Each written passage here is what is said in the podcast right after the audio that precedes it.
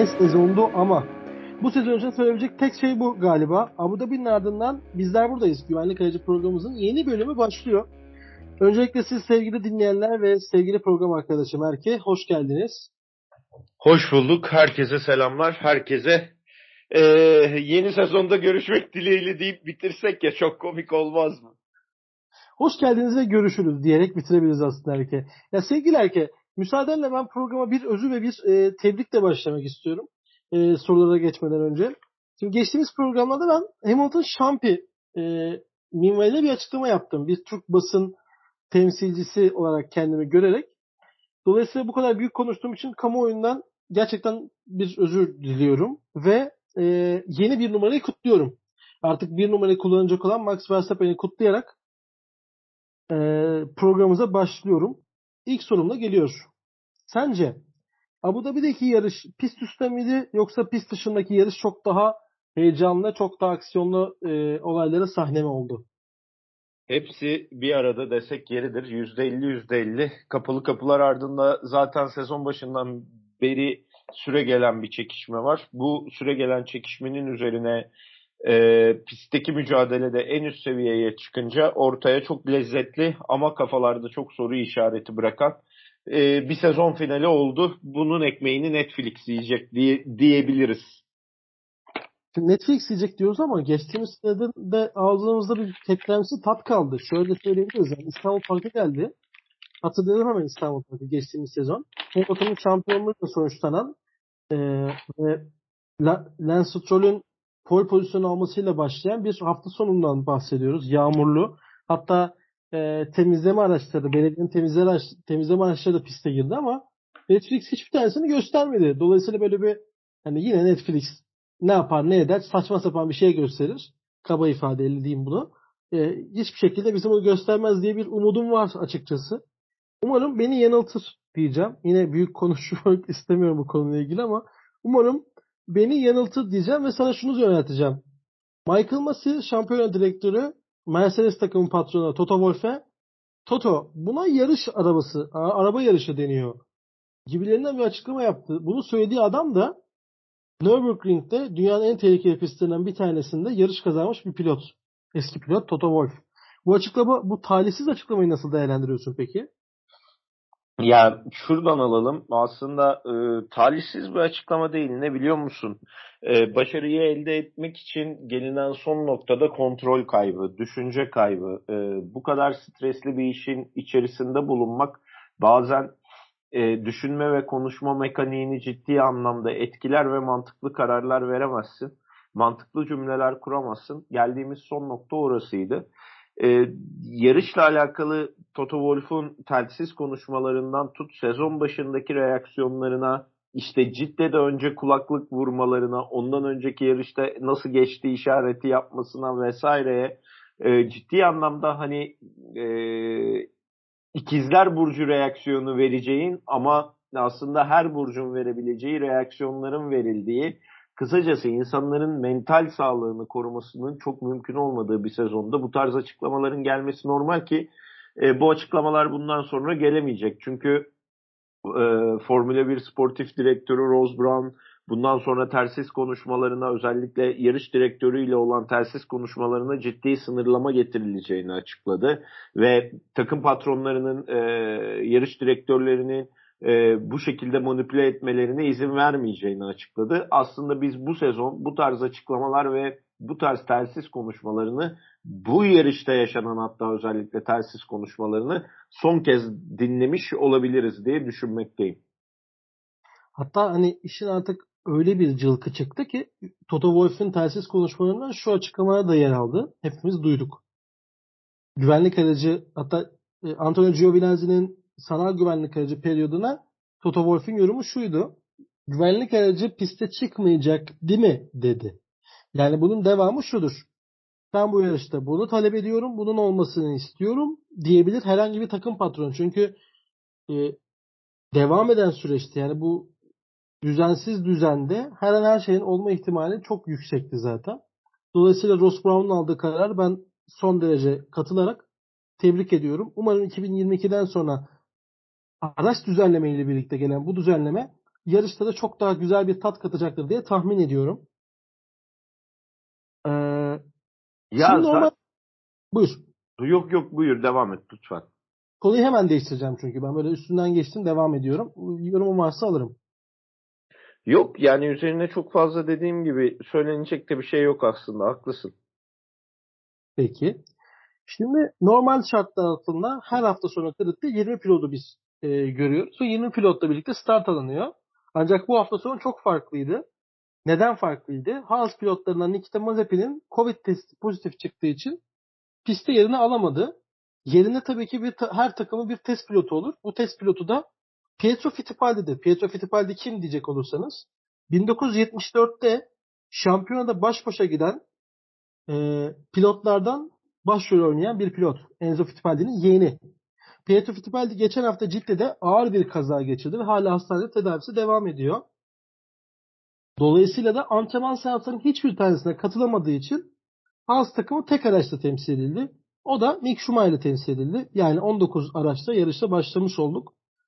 Yarış nasıldı sence? İlk virajda hatta ilk e, Verstappen Hamilton e, yan yana gelmesindeki kararın doğru olduğunu düşünüyor musun? Evet. Yani kısa ve net. Evet. Peki ben de hemen cevabımı vereyim. Evet bence de e, oyuna devam denmeliydi ve öyle de oldu. Olayın çok fazla üstüne düşürmemesi gerekiyordu. Ancak benim şaşırdığım konu şu. E, yumuşak lastikle yarışa başlayan Max Verstappen ve orta hamurlarla yarışa başlayan Lewis Hamilton arasında bir mücadele olmasını bekliyorduk. Ama Max Verstappen'in bu kadar yavaş bir şekilde kalkabileceğini hiçbirimiz öngörmüyorduk.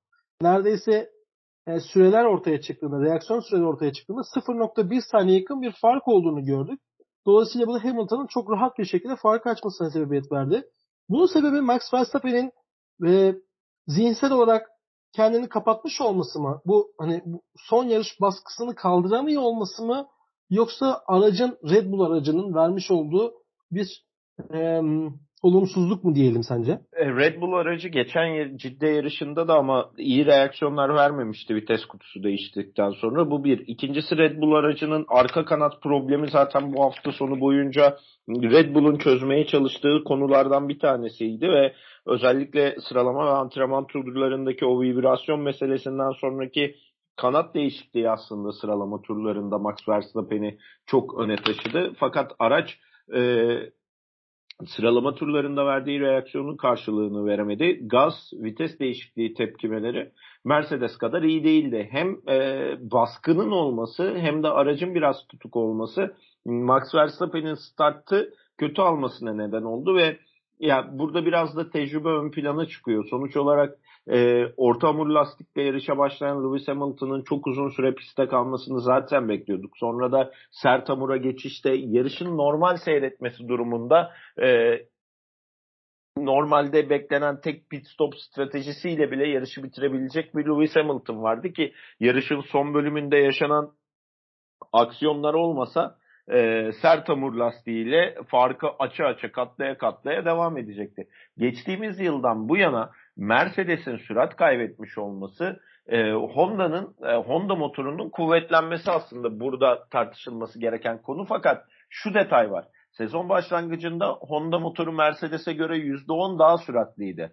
Sezonun ikinci e, bölümünden sonra Mercedes aradaki sürat farkını ve aerodinamik farkları kapatmaya başladı ve e, gelinen noktada Mercedes sezonun sonunu yükseliş ivmesinde bitirirken aracın mekaniz, mekaniği anlamında e, Honda biraz e, aynı seyirde sezonu kapattı gibi gözüküyor. Bir de e, tekrar hani az önce sorduğum haklı, haksız vesaire ya yeri, bu yarış için çok fazla kırılma anı var. Yani 5 tane kırılma anı var ve bu 5 kırılma anında aslında araçların artık tepkimelerinden daha çok yarış üzerindeki senaryonun belirleyici olduğunu gördük. O yüzden bu yarış teknik anlamda pilotların ne kadar iyi olduğundan çıkıp e, hakem odasının, e, komiserler kurulunun e, ve Michael Massey'nin verdiği kararlara bağlandı ki aslında Silverstone'dan bu yana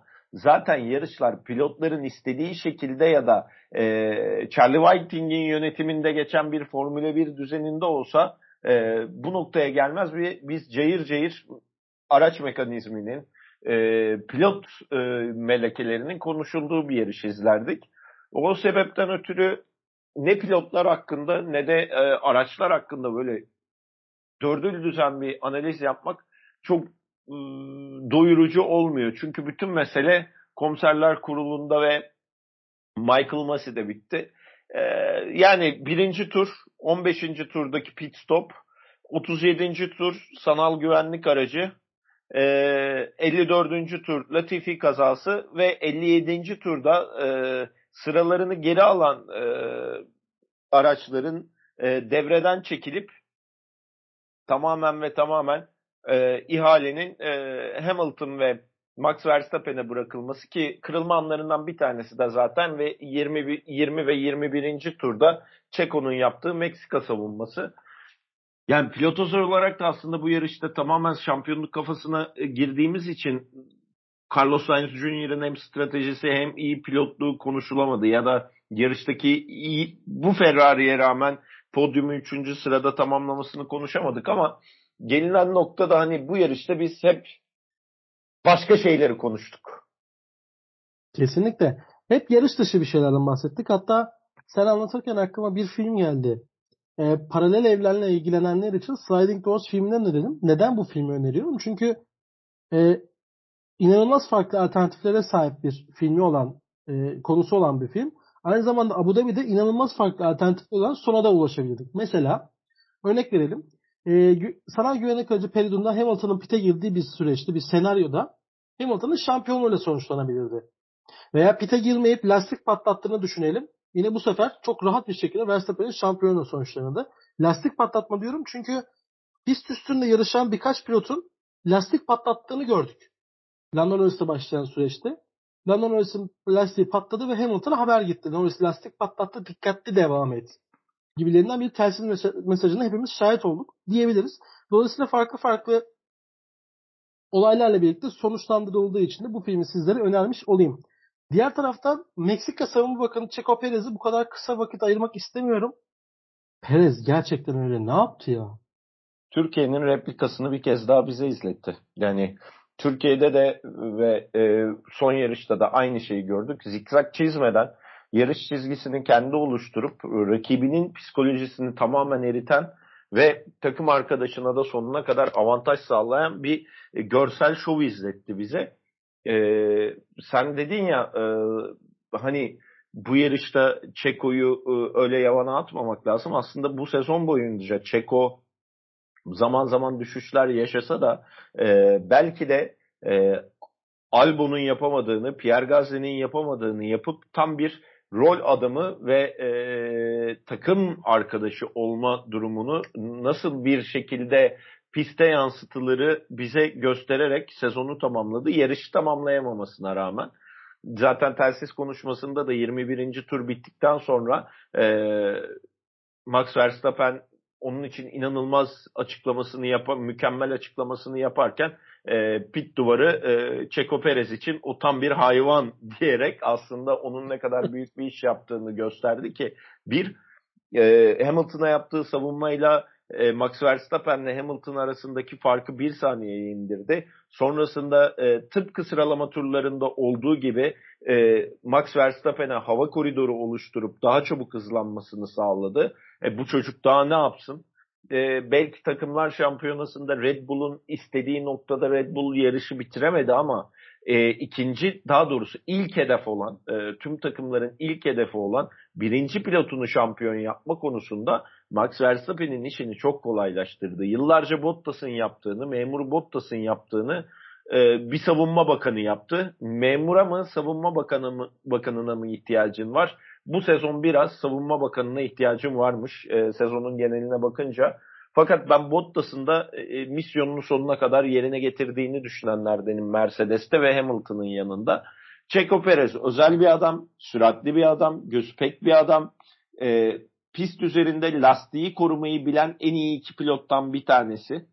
E, bunların hepsini arka arkaya koyunca e, iki tur boyunca neredeyse yumuşak lastikle, sert hamurla, daha diri bir araçla e, Hamilton'ı savunmak her baba yiğidin harcı değil. Herhalde altında iyi bir araç olsa Sep bunu yapabilir yapabilir miydi mesela sorguluyorum. Ya da e, pist üzerindeki 19 pilottan hangisi bu kadar iyi savunma yapabilir Lewis Hamilton'a karşı? Aklıma gerçekten e, Checo Perez dışında başka isim gelmiyor. Ve bütün sezonunda özeti aslında bu olabilir. Belki Carlos Sainz son dönemdeki yakaladığı ivmeyle bunu yapabilirdi. Onun da galiba bu aralar 28. yaş günü e, sezonun e, sonunu çok güzel getirdi demek lazım e, Carlos Sainz Junior içinde.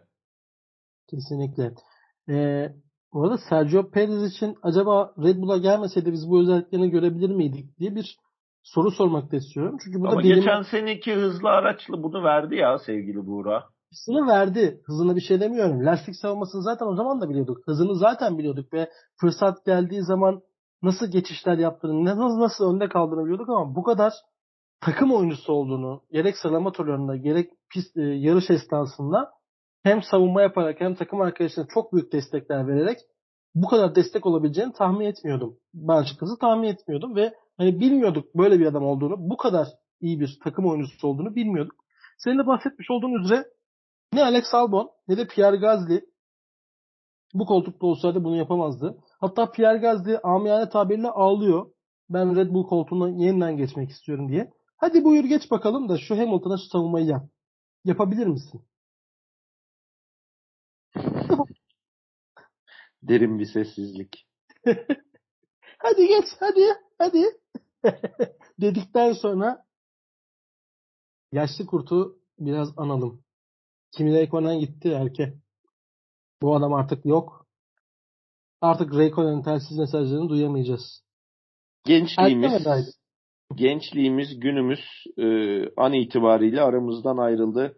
Gerek telsiz konuşmaları, gerek e, kendi başıma yarışabilirim isyanları, dondurma işi, Ferrari'nin son şampiyonu olması, e, Ferrari'deki son yarışını da tamamlayamamıştı. Emekliliğinden önceki son yarışını da tamamlayamayışı.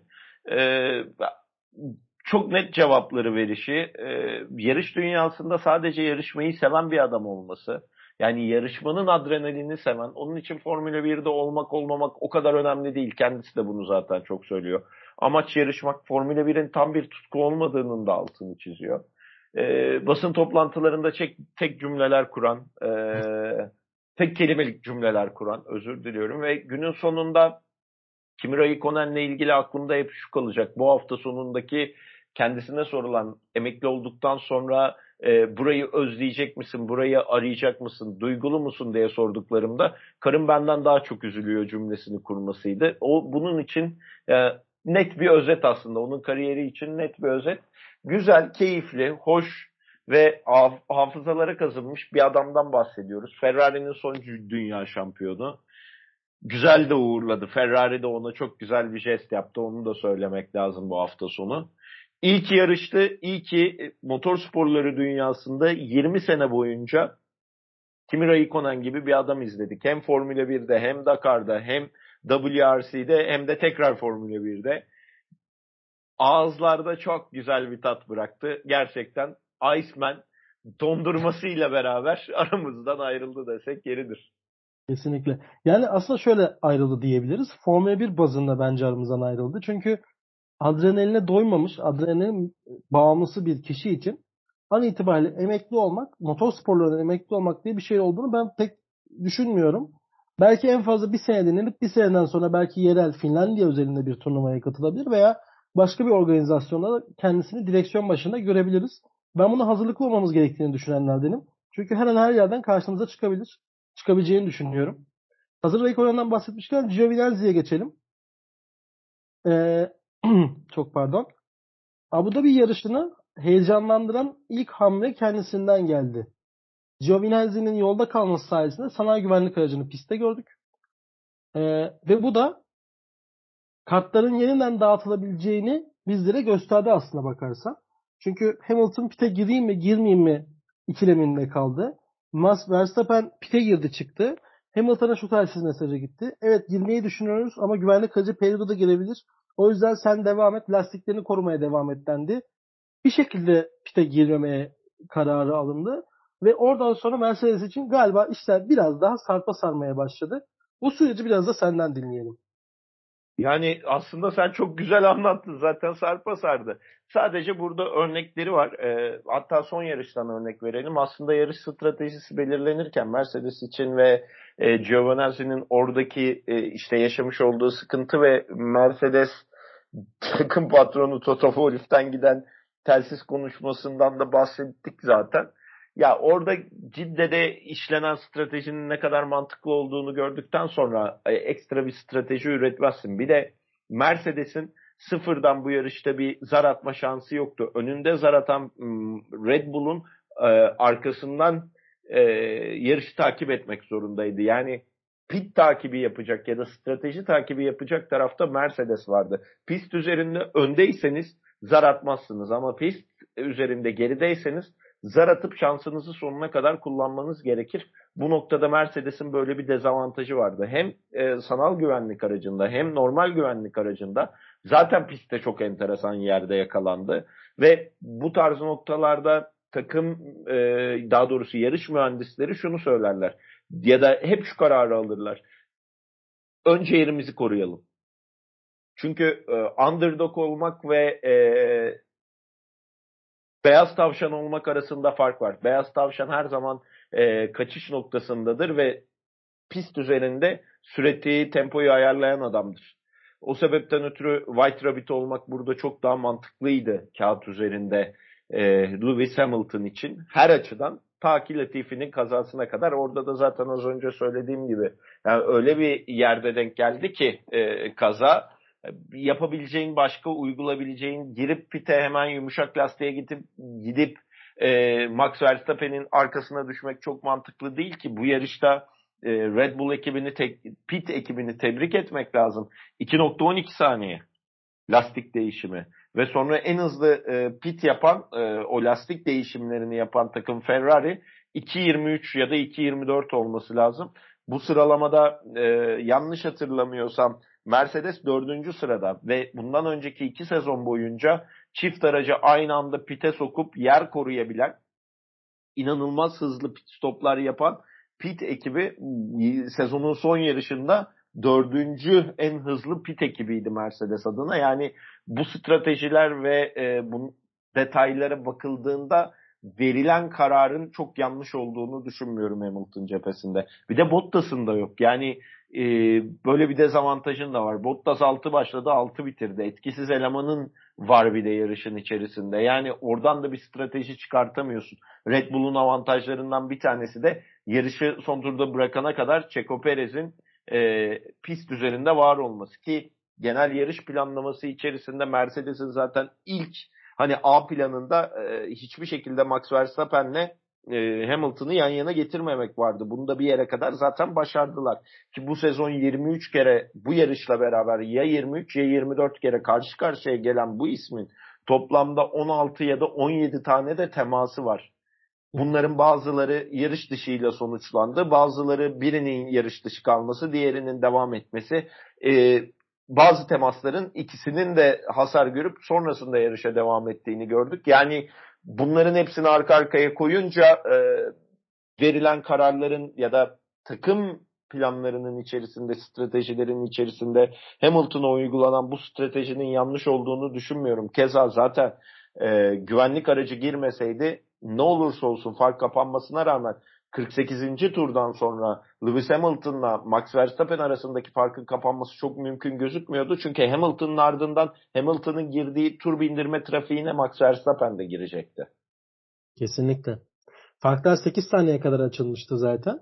E, tur bindirme periyoduna başlıyordu. Başlıyordu Max Verstappen. Dolayısıyla aslında bir nevi can suyu can suyu gibi geldi Latifi.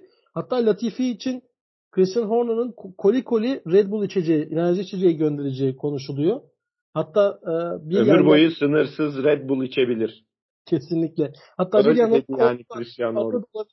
Yani Latifi'ye acaba ya bir yerlerde bir Alfa Tauri diye burada bir koltuk mu versek düşüncesinde kapılmış olabilir bence Red Bull cephesi diyelim. Şimdi diğer taraftan sen pit stoplardan ve Bottas'tan bahsettin. Bir nevi memur adını verdiğimiz Valtteri Bottas evet dediğin gibi yarışı 6. başladı. Yarışı bit 6. bitirdi. Çok e, neredeyse ekranda görülmeyecek kadar uzak bir performans sergiledi. Hatta geri, geri geldi önündeki aracı dahi geçemez konumdaydı. Dolayısıyla bu da onun için aslında eksi yazan bu, bu yarışta eksi yazabilir. Mercedes'in pit stop ekiplerinden bahsettim. Hemen senin söylediklerine ek olarak bir şeyler söylemek istiyorum şu anda. Evet geçtiğimiz sene çifte pit stoplar, üst üste pit stoplar yaparak muhteşeme yakın böyle hani seyir zevki üst düzey şeyler veriyorlardı. E, sunumlar veriyordu, veriyordu bizlere. Ama e, bu sene çok onu yapamadılar. Ayrıca pit stopların zaten pit stoplar dendiği zaman akla her zaman Red Bull'lar gelmeye devam edecek. Red Bull'lar şu anda rekorunu egal edemez.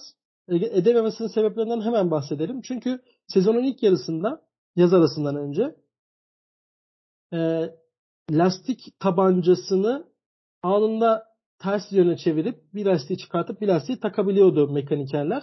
Ancak şu durum devreye girdi. E, tersleri çevirirken lastik e, silahını diyeyim, lastik mekanizmasını orada bir uyarı devreye giriyor ve neredeyse milisaniyelerle bir e, güvenlik periyodu devreye giriyor. Dolayısıyla da artık o eski 1.8'leri, 1.9'ları görmemiz pek söz konusu değilmiş gibi oluyor. Ama ona rağmen 2.11'lerle birlikte biz Red Bull'ları gördük. Hatta Ferrari'yi oralarda görmek bir iki tifosi olarak bizi gururlandırdı ve Sainz'i podyumda görmek diyelim. Ee, Latifi'den sonra başlayan şu periyotta, bu güvenlik aracı periyodunda araçların yerini alması hakkındaki düşüncelerini sana sormadan önce Norris'in açıklamasını hemen söylemek istiyorum. Ben anlamadım dedi. Öncelikle sıramı geri alamayacağımı söylediler ancak daha sonrasında sıramı geri alma kararı alındı ve e, turumu geri aldım dedi. Ben de anlamadım şahsım adına. E, normalde güvenlik aracı periyodu şudur. Öncelikle pist temizlenir. Ardından tur yiyen pilotlar turlarını geri alır. Ve yarış o şekilde güvenli bir e, durumda başlar. Gerek durarak gerek güvenlik aracının periyodunun arkasında aracının arkasında. Şimdi burada bir soru işareti var. Bu soru işareti sence neydi? Ya yarışın bu şekilde devam ettirilmesi ve arkadan gelen pilotların son turda turlarını geri alıp Max Verstappen'le Hamilton'ı baş başa bırakılması zaten başlı başına bir problem. Burada alacağın iki karar var. Ya e, araçları pite alacaksın. Yarışın o, bundan sonraki bölümünü erteleyeceksin. E, ya da güvenlik aracı arkasında bu yarış bitirilecek yani. Zaten biz hepimiz şunu demedik mi ya güvenlik aracının arkasında böyle devam edecekse bu yarış zaten Hamilton'a şampiyonluğu verin. Hamilton şampiyon olsun. Karar mekanizması uzlaşmacı davrandığı zaman ve kuralları yazdığı gibi uygulamadığı zaman ortaya bu tarz kaoslar çıkıyor. Hiçbirimiz anlamadık. Pist üzerindeki pilotlardan tut takım patronlarına bu sporu izleyen yaklaşık 2 milyar kişiye kimse anlamadı. Ve gelinen noktada gelinen noktada yarış sonrasında zaten 4 saat şampiyonluğunu bekleyen bir e, taraf olmazdı. Kesinlikle. Yani yarış bir buçuk iki saate yakın sürdü ama e, hani yarışta saçlarımız örnek vermek gerekirse e, bir tutam döküldüyse yarış sonrası o 4 saatlik süreçte daha fazla iki katı bir e, birimle döküldü diyebiliriz. Yani özellikle Red Bull cephesinde. Hatta eğer fotoğrafları göreceksen Adrian Newey ve Christian Horner'ın yüz ifadeleri bunu ifade anlatıyordu bizlere. Yani o yorgunluk ulan acaba bu komiserler kurulda ne kadar saçma sapan şeyler soracak acaba bize. Hani ben böyle bizim dilimizde bizim hani amiyane tabiyle sokak ağzıyla konuşuyorum söylüyorum bunları ama şimdi ne acaba ne diyecek bunlar acaba neyle karşımıza çıkacaklar gibi bayağı da bir hani ansiklopedi tarzında kalın bir e, savunmayla karşılarına çıkmaya karar vermişler. Bu da neyle karşılaşabileceklerini biliyor oldukları anlamına geliyordu. Doğru değil mi? Ya daha doğrusu e, pist dışında yaşanılacak herhangi bir itiraza her e, her e, nasıl diyelim olumsuz ya da olumlu sonuca diplomatik olarak sonuna kadar hazırlanmışlar. Ellerindeki klasör zaten Andre Nevi'nin elindeki klasör bunu net bir şekilde ifade ediyordu bize. Üzerine çok konuşmaya gerek yok. Yani bütün senaryolara çalışılmış. Yarışın pist üzerindeki senaryoları dışında e, masa başındaki senaryoya da çok çalışmışlar ki şunu da hatırlatmak lazım. Yarış biter. Yarıştan hemen hemen bir 45 dakika, yarım saat sonra bir yarış toplantısı olur ve nihai kararlar orada aslında onaylanır. Yani yarış bittikten sonra yarış lideri işte yarış kazananı ve diğer detaylar noktasında sadece geçici sonuçlardır onlar. Yarış sonrasındaki toplantı sonucunda kalıcı hale gelirler. E, bu yarışın kalıcı sonuçlarının ortaya çıkması neredeyse işte Mercedes'in e, iki e, olaya itirazı ve 48. maddeyi ön göstererek getirmiş oldukları itiraz sonrasındaki süreç 4 saatlik bir beklemeye neden oldu. Hoş bu 4 saatlik bekleme Mercedes cephesinde Bottas'ın takımlar şampiyonluğunu kutlamaya engel olmadı. Kendisini e, Mercedes'teki son gününü kutlamaya aday, adayarak havuza attı. Hoş bu 4 saatlik gerilimin ve tansiyonun ardından e, Toto Wolff'un da e, partide inanılmaz bir eğlence yaptığının görüntüleri geldi. Mercedes ekibi e, sonuçta 8. şampiyonluğunu doyasıya gene kutladı entrikası bol yani e, gerçekten bir pembe dizi edasıyla devam etmiş bir sezonu izledik desek yeridir. Son dakikasına kadar hani son son bölümde de ucu açık kaldı. Çünkü gerçekten yeni sezona kendini çok güzel bıraktı. Araçlar değişecek, lastikler değişecek, her şey değişecek önümüzdeki yıl Formula 1'de ve işte bugün e, biz bu podcast'i yaparken 18 inç lastikler denendi. 18 inç lastikler denenirken lastik jantlarına yapılan led ışıklandırmalarla araçlar lastik jantlarına da mesela sponsor almaya çalışıyorlar bugün. Bildiğim kadarıyla Mercedes bunu denedi vesaire vesaire vesaire. Yani öyle bir yerde sonlandı ve gelecek yıl bizi öyle şeyler bekliyor ki ee, bakalım yani Michael Mas'ı bırakacak mı bırakmayacak mı? Benim bütün meselem o. Yani şimdi e, yeni sezonun başlamasına ortalama 90 gün civarı bir süreç var. Ve bu süreçte her gün yeni şeylerle karşılaşacağımızı ve geride bıraktığımız sezonun etkisinin çok uzunca bir süre e, e, etkisi altından çıkamayacağımızı öngörüyorum. Şimdi etki demişken de şu şampiyonluktan da bahsetmek istiyorum. Sezonun en çok geçiş yapan pilotu Sebastian Vettel seçildi. Arkasında çifte dünya şampiyonu Fernando Alonso ve Ferrari'nin son şampiyonu emekli Kimi Räikkönen'i geride bırakarak. Ee, Sebastian Vettel şu açıklama yaptı telsizden. Dedi ki daha doğrusu takımdan bir mesaj geldi öncelikle. Ee, Sep hayırlı olsun. Tebrik ederim. Hayırlı olsun. Kullanıyor mu ya yurt dışındaki insan? Güzel. hayırlı olsun. Allah senden razı olsun. Tebrikler Sep. Ee, yılın en, en çok geçiş yapan pilotu sen seçildin gibilerinden gelen e, tebriğe şu cevabı verdi. Ne o? Şimdi milyonlarca jelibona mı sahip oldum dedi. O derece hani bir işe yaramayan bir ödülün sahibi olmak kendi kendine pistin ortasında çevresine dönüp danıt yaptırmaya ve lastik yakmaya sebebiyet verdi. Pek eğlenceli pilot galiba Valtteri Bottas'tan sonra kim, e, e, Sebastian Vettel'di de diyebiliriz galiba bu konuyla ilgili. ya Sebastian Vettel ile ilgili bence en güzel detay şuydu bu sezon. Ee, yarış sonunda yaptığı açıklama Max Verstappen için seviniyorum ama daha çok ee, Lewis Hamilton için üzülüyorum demesi bence olayla alakalı en güzel yani en çok geçiş yapmışım yapmamışım bunlarla ilgilenmiyorum noktası. Bütün tartışmalara bakıyorum demesi. Umurunda, umurunda değildi zaten. Bu arada Önümüzdeki sezonla ilgili bir beklentin var mı? Bugünden konuşmak çok zor ya. Yeni araçlar gelecek, yeni kurallar olacak, yeni entrikalar gelecek. Bunun üzerine şu anda tahminde bulunmak bana zor geliyor ya sevgili Buğra. Peki sezonun e, bölümün sonuna doğru şöyle büyük konuşup kendi öngörümden bahsetmemi ister misin? Tabii buyur. Oraya geleceğim. Orayı en sona saklıyorum ama en canlıcı noktayı oraya sona doğru saklıyorum. Şunu söylemek istiyorum. Verstappen'in açıklamalarında şu vardı. E, benim tek hedefim şampiyon olmaktı. Bundan sonraki her şey bonus olacak diyor. Bana açıkçası açıkçası e, tek dünya şampiyonu hayatını kaybeden James Hunt'ı hatırlattı. Yani umarım sonu Hunt gibi olmaz ama galiba bundan sonra keyfince ve daha rahat bir şekilde yarışabileceğini düşünüyorum bu açıklamasından sonra. Senin fikrin nedir? Bir numaralı olan Verstappen biraz daha hırslanıp daha fazla üst üste şampiyonluklar mı elde etmek isteyecek yoksa Kimi Räikkönen gibi artık keyfince zaten arabası da çok hani gridin en hızlı arabalarından bir tanesi. O şekilde devam eder mi? Abi çok enteresan bir sezon. Honda'nın son sezonunda şampiyonluk getiriyorsun Honda'ya ve yani e, bu arada bilmeyenler için biz bu podcast'i de hani arada sıkıştırayım ikinciye yapıyoruz. Yani de, sen de daha önce de söylediğim gibi yani e, Ayrton Senna'dan sonra Max Verstappen hakikaten Honda motoruna ilk şampiyonluğu getirdi ve Honda e, Formula 1'den çekilirken bunu getirdi. Eğer tekrar yarışmacı bir motor, hoş e, Honda motoruyla bir sezon daha devam edecek aslına bakarsan e, Red Bull. E, Honda motoru, Honda ismi sadece çekiliyor ama ben Max Verstappen'in hırsı, babasının burada oluşu vesaire bunları düşününce Lewis Hamilton'ın hala bu marka için çok değerli oluşunu da düşünecek olursak e, kolay kolay e, James Hunt'a benzeyeceğini düşünmüyorum.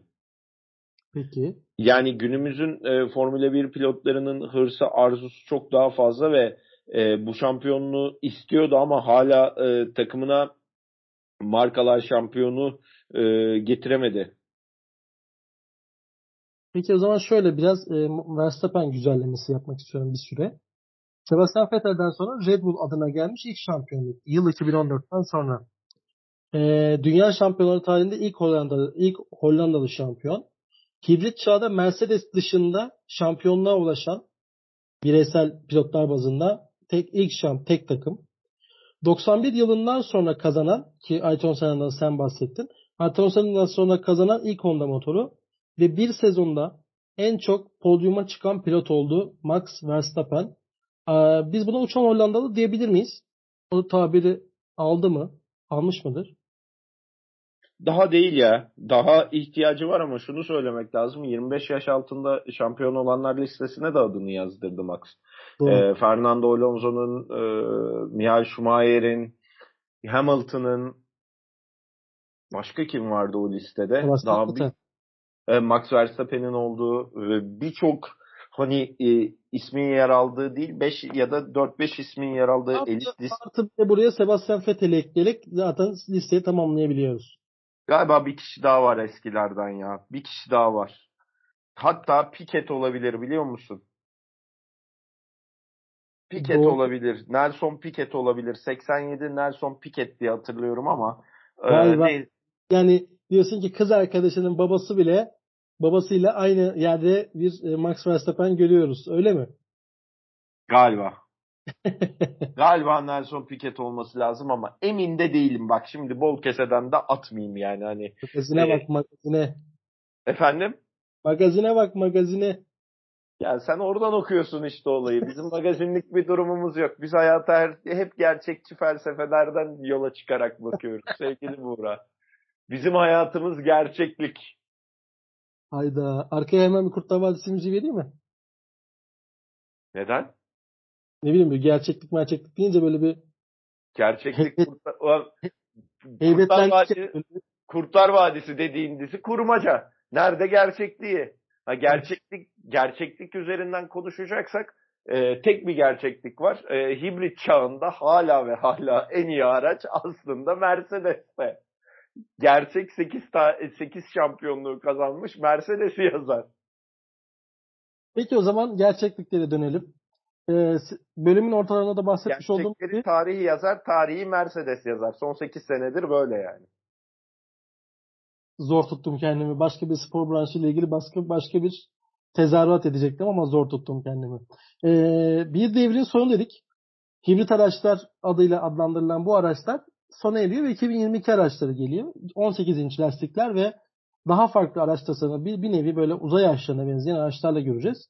Bakalım bunun hızı etkisi ne olacak? Raikkonen emekli ettik. Raikkonen artık yok. Takım arkadaşı Antonio Giovinazzi, biz ona İtalyan pasaportlu pilot diyorduk.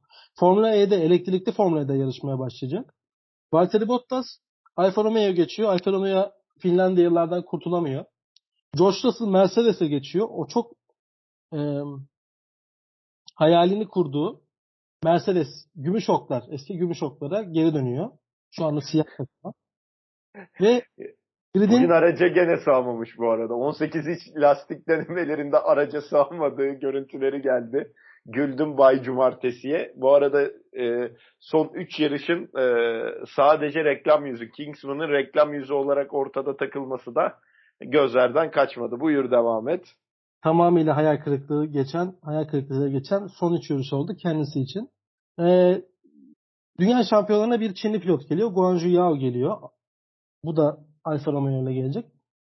Çanta dolusu parayla geliyor da diyebiliriz. Ve e, kariyerin en başında hatta programlarımızın en başlarında ilk bölümlerinde para pilotu daha doğrusu babasının parasıyla gridde yerini aldığını ifade ettiniz. Lance Stroll de 100. yarışına çıktı. Abu Dhabi ile birlikte. Ee, ve o bak buradan bahsetmemişim. Charles Leclerc ve Fernando Alonso'nun gözünden gördüğümüz o pist ne güzeldi değil mi? Aynen öyle. Hele o Charles e, bu kadar kapasitesinin düşük olduğu bir pilot olarak aynaları kesişi gözlerimizden kaçmadı. Güzeldi.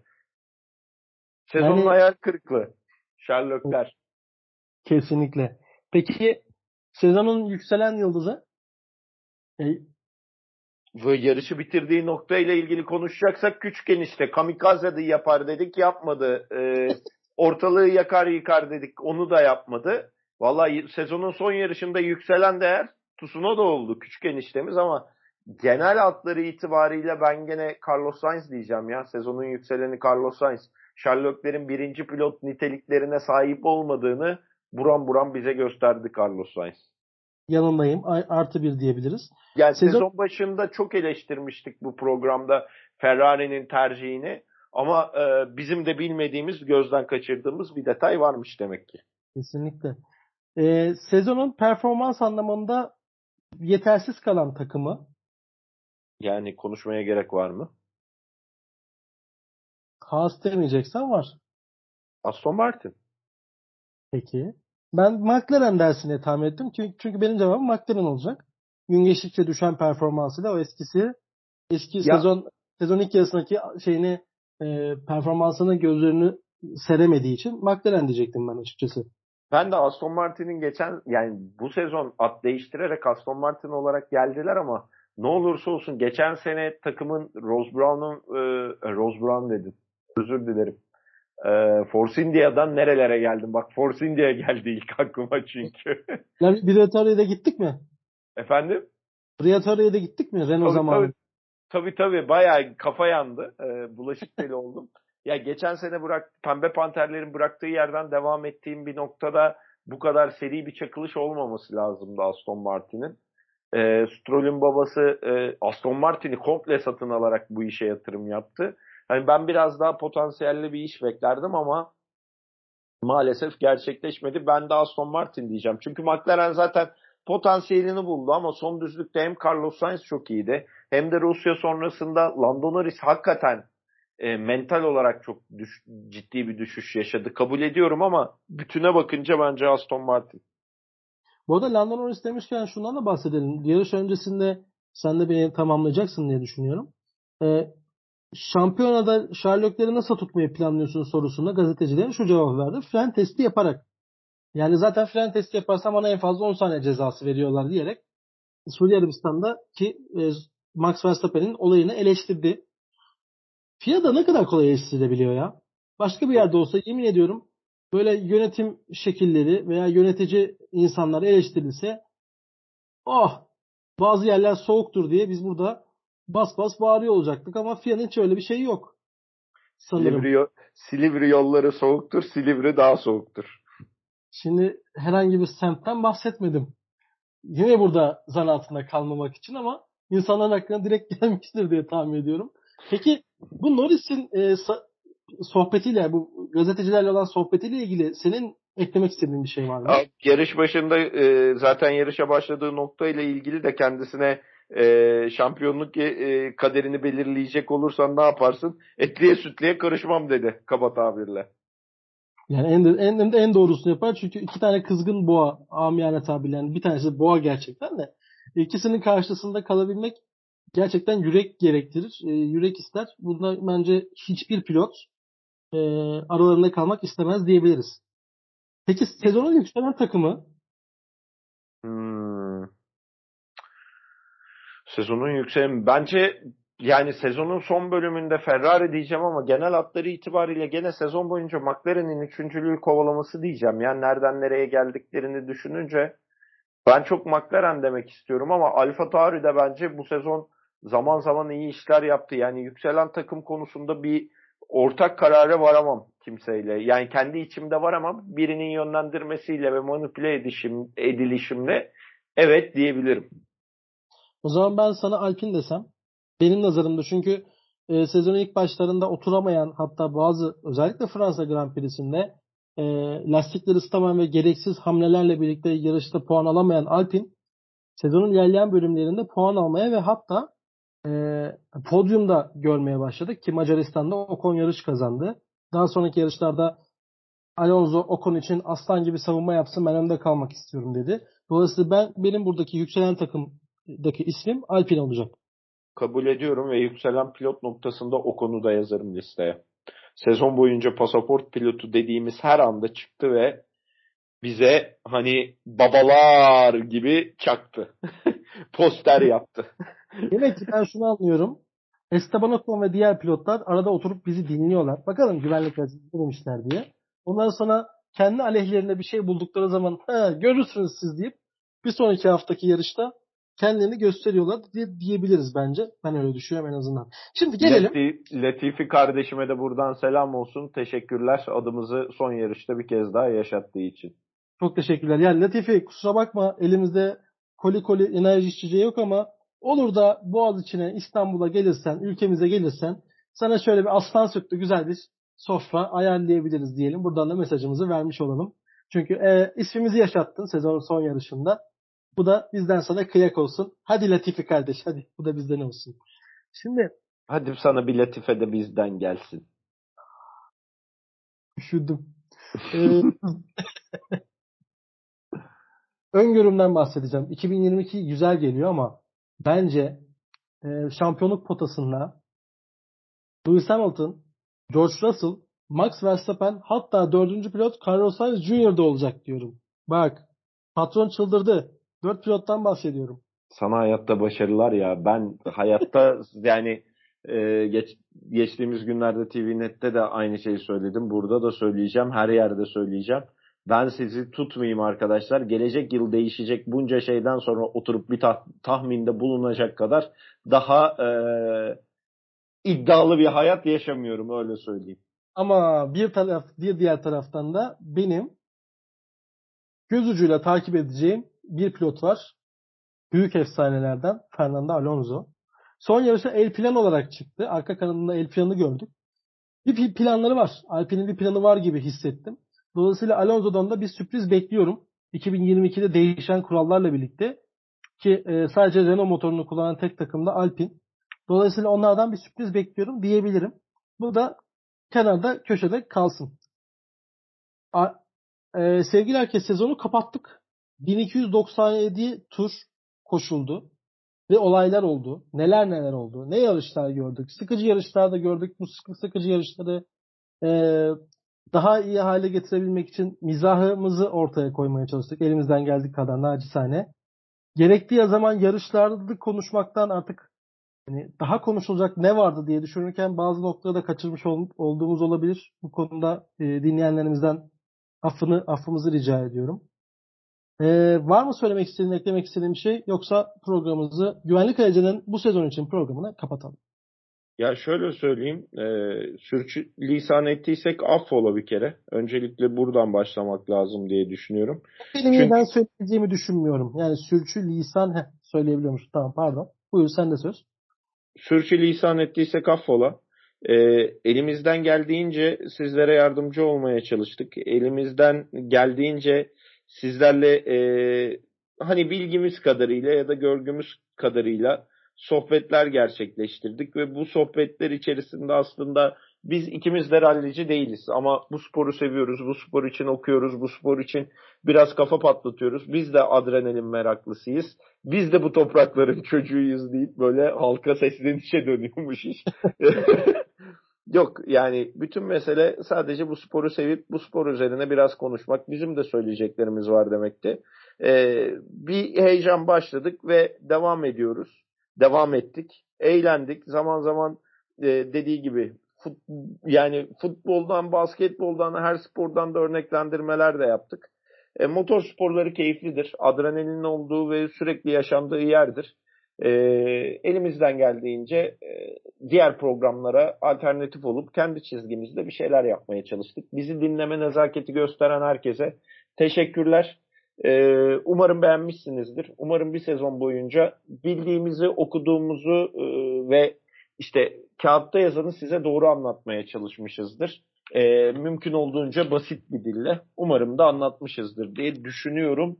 E, gelecek seneye görüşmek dileğiyle inşallah maşallahlarla. E, ben son sözlerimi e, noktalıyorum.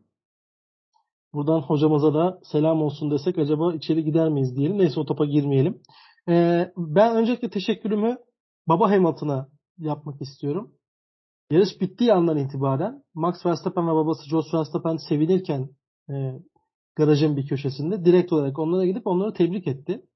Bu büyüklük örneğidir. Hakeza Lewis Hamilton da Max Verstappen'i gitti tebrik etti. Sıcaktır, soğuktur. Olabilir. Yani sıcak tebrik etmiştir veya soğuk tebrik etmiştir ama tebrik etmiştir. Bu da gerçekten büyüklük örneğidir. Ben e, öncelikle bu Hamilton ailesini tebrik ediyorum. Ardından da e, bir sezon boyunca bana katlandığın için benim e, ironilerime, benim büyük konuşmalarıma katlandığın için sevgili program arkadaşım Erkek sana... Burada çok... araya giriyorum. Geçen podcast, biz bir podcast daha çektik arkadaşlar. Bu yayını dinleyenler Buğra buraya atması duyacaksınız. Geçen podcast'i ben böyle bitirmiştim. Şu an Buğra rol çalıyor arkadaşlar. İlk kaydımızda bir problem oldu. E, rol çalmaz mısın? Benim de bitirmez misin? Araya girmek zorundayım. Özür dilerim sevgili dinleyenler. Yüksek ses tonumdan da ötürü. Adam benim repliğimi çaldı ya. Onun geçen podcast'i ben böyle bitirmiştim. Olmaz. Başka bir şey bul. Kendini yenile. Beni takip etme. Resmen cümlelerimi bile aynı alman. İnanılır gibi değil ya. Gerçekten inanılır gibi değil. Red Bull'u takip eden Mercedes gibisin ya. Sevgili dinleyenler, görmüş olduğunuz gibi başarı kıskanılıyor ve e, Mercedes'le yan yana aynı cümle içerisinde bulunmak tebrik edici. Gerçekten gurur verici bir olay. Dolayısıyla e, Erken de söylemiş olduğu gibi evet Erken'den biraz rol çalmış olabilirim. Neyse devam edelim. E, bizi dinlediğiniz için çok teşekkür ederiz. Sürçülisan eylediysek affola. Güvenlik aracı 2021 sezonu için sona ermiştir. Kendinize çok iyi bakın. Çok dikkat edin. Sevgiler, saygılar.